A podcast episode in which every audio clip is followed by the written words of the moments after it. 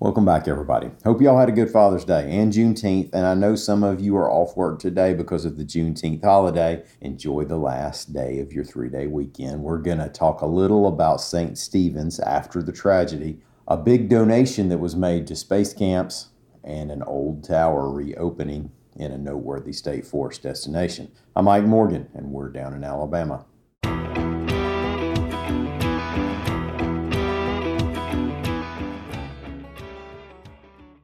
Sunday service was held yesterday at St. Stephen's Episcopal Church, reports AL.com's Greg Garrison. Only three days after a former gun dealer killed three of the Vestavia Hills Church's members at a potluck supper in the parish hall. The victims were 84 year old Bart Rainey, 75 year old Sarah Yeager, and 84 year old Jane Pounds.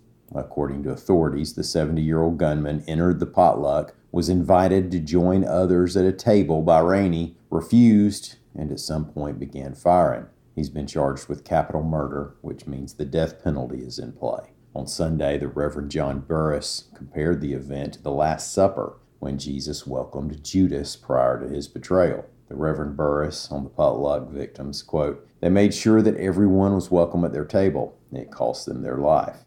He spoke of death not being the end of the story and of the faith of Rainey, Yeager, and Pounds. Quote, There is no doubt in my mind that Bart and Jane and Sharon would invite their Judas again and again and again to their table. End quote.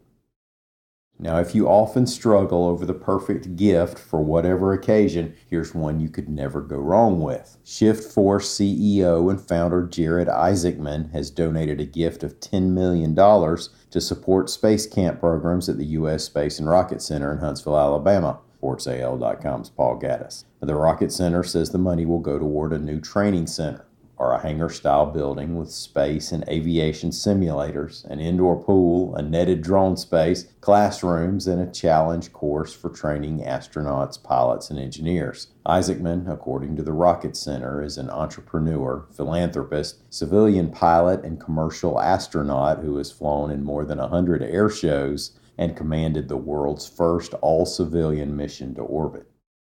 The Flag Mountain Tower in Coosa County, Alabama is open once again after being closed to the public two decades ago, reports AL.com's Ben Flanagan. Now, this is an important Alabama destination to some folks for a couple of reasons.